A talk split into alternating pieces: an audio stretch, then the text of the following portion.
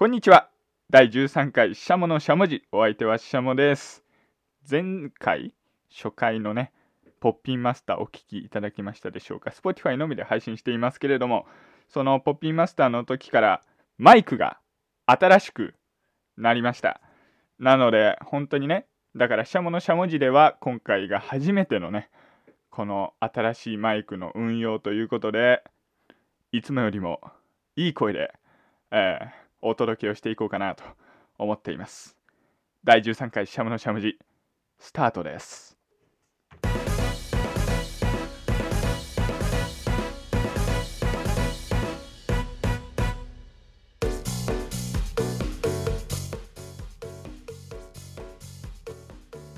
普通にやっていきましょうかね。はい、改めましてこんにちは、しゃもです。第13回しゃものしゃもじ、最後までお付き合いください。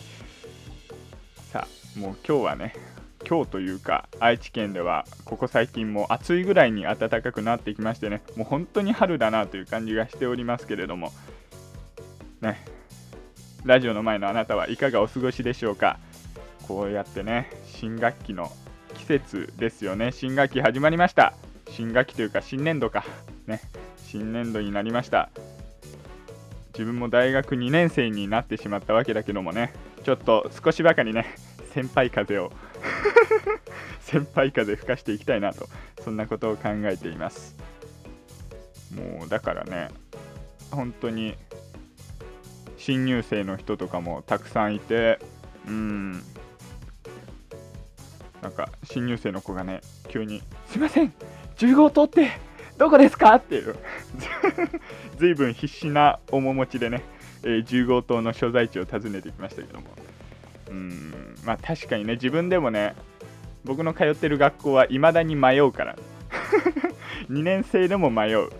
ていう、まあそんなダンジョンみたいな学校に通っていますけれどもね、新しい環境で頑張ってるぞっていう人も多いんじゃないでしょうか、ね、無理せずほどほどにやっていきましょう。さあ新学期が始まってからこんな話をするのもなんですが、新学期になる前、春休みがありました。いかがお過ごしでしたでしょうかね。なかなか花粉がすごかったんですけれどもね、でもそんな中自分はね、東京に行きました。東京で、東京行くとすごいなと思うのが、インバウンドの民がねたくさんいる。本当にねグローバルだなと思いましたよね。東京ってのは本当に日本の文化の、そして経済の中心地ということで、本当にね海を越えて集まってくるんだろうなと思います。そんな中、自分は東京の秋葉原に行ってきました。秋葉原と言いますとオタクの街として有名ですよね。メイドカフェに行きました。4つのねお店に行ってきました。アットホームカフェと絶対領域、それからマジカルロリポップ、そして秋葉なら異世界メイドがお給仕しても問題ないよねっていう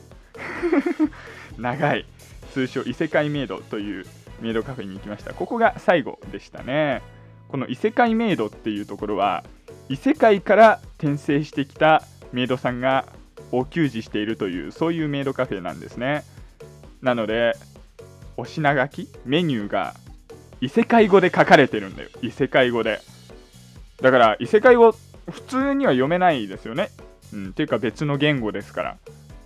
異世界概論とか受けないとねなかなか読めないんですが、なかなかねお勉強するっていうのは大変なんで、その異世界語を読めるようにするために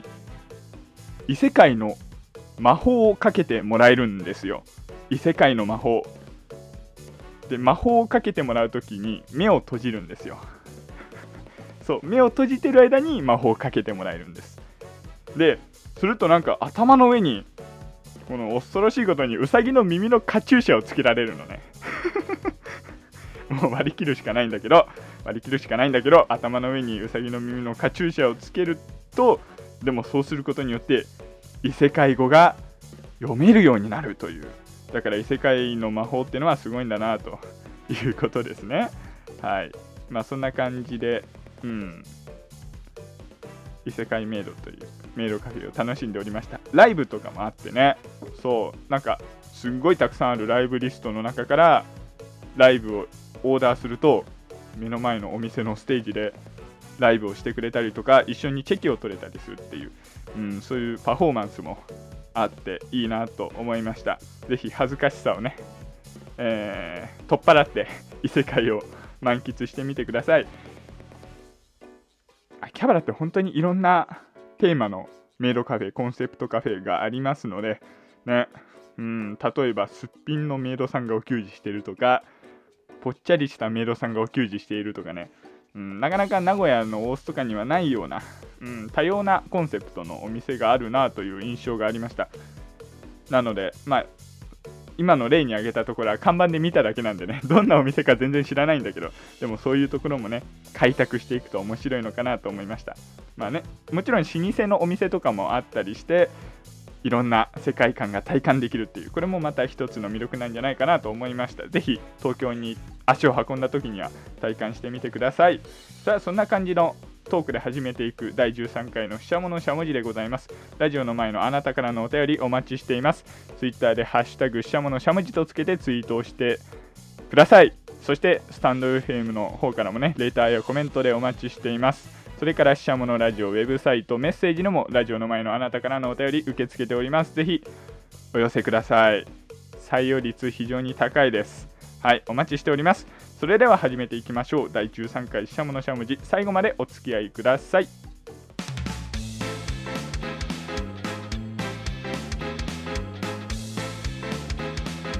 ししゃものしゃもじ、皆様からのメッセージをお待ちしています。ツイッターではハッシュタグしゃものしゃもじとつけてツイートしてください。スタンド FM のレターやコメント、それから番組メールフォームでメッセージをお受けしています。しゃものしゃもじ、最後までお付き合いください。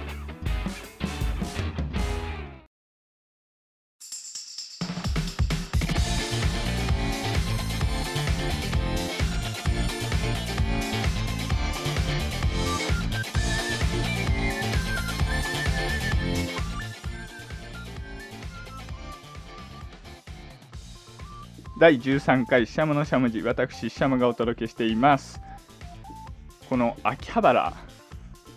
JR の在来線で行ってきました。名古屋からはるばる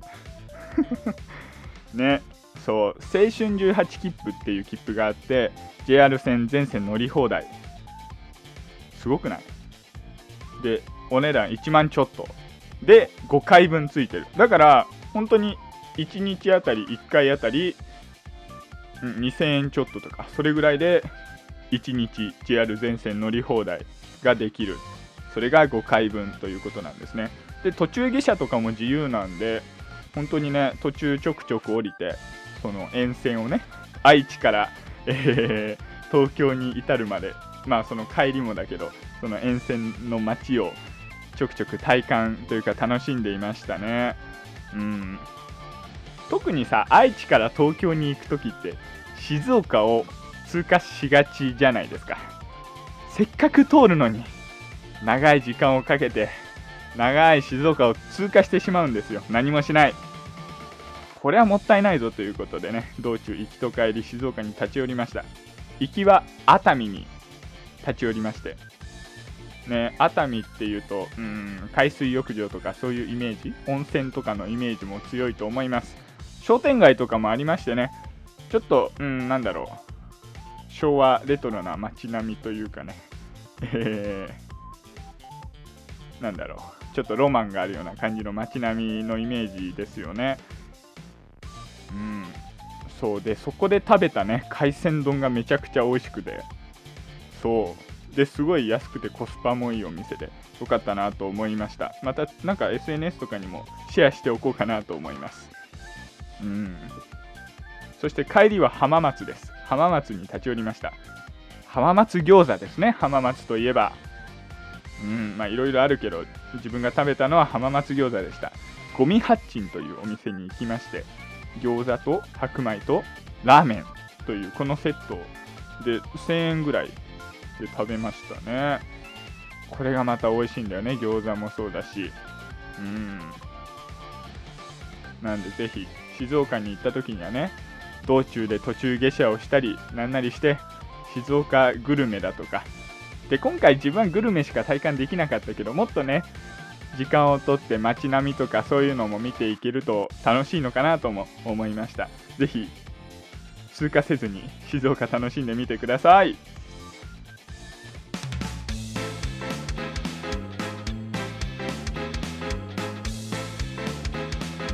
ししゃものしゃもじ。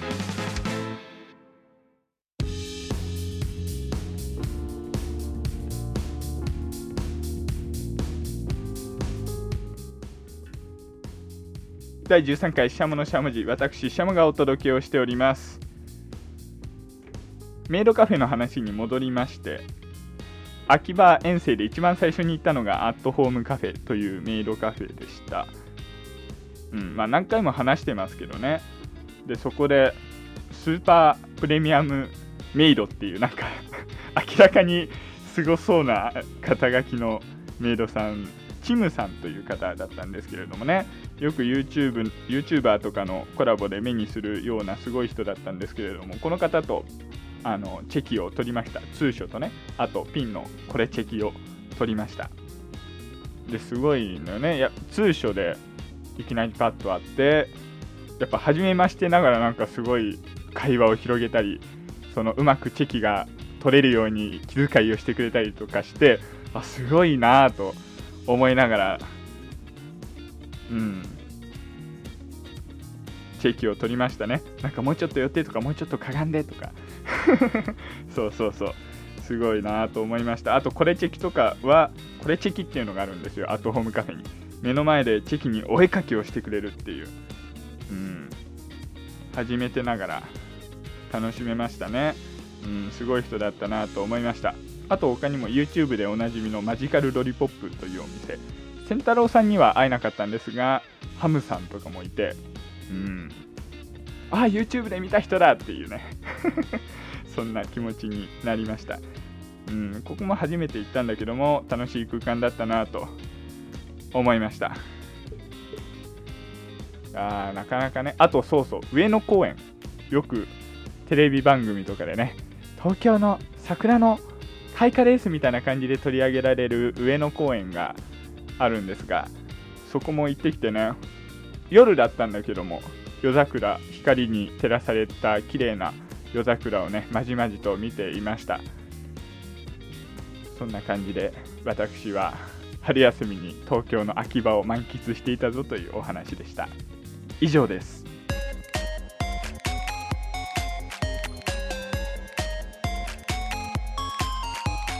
ししゃものしゃもじ。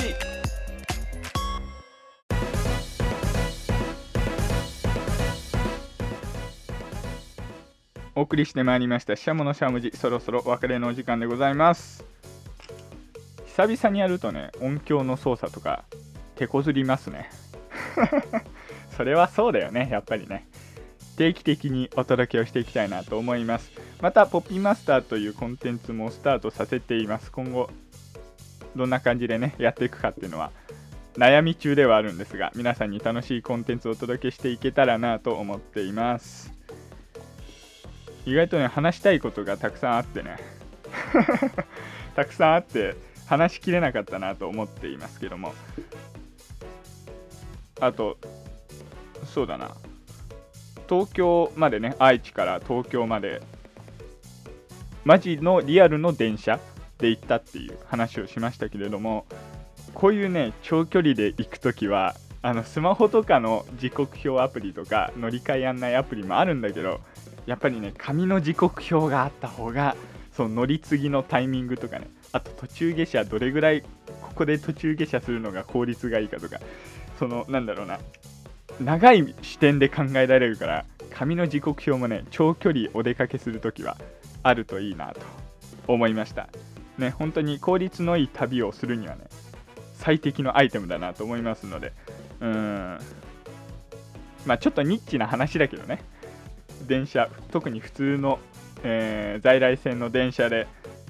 遠出をするぞっていう時は紙の時刻表を使ってみてください。さあそんなお話をしていったらお別れのお時間がやってまいりました。また次回お耳にかかりましょう。お相手はししゃもでした。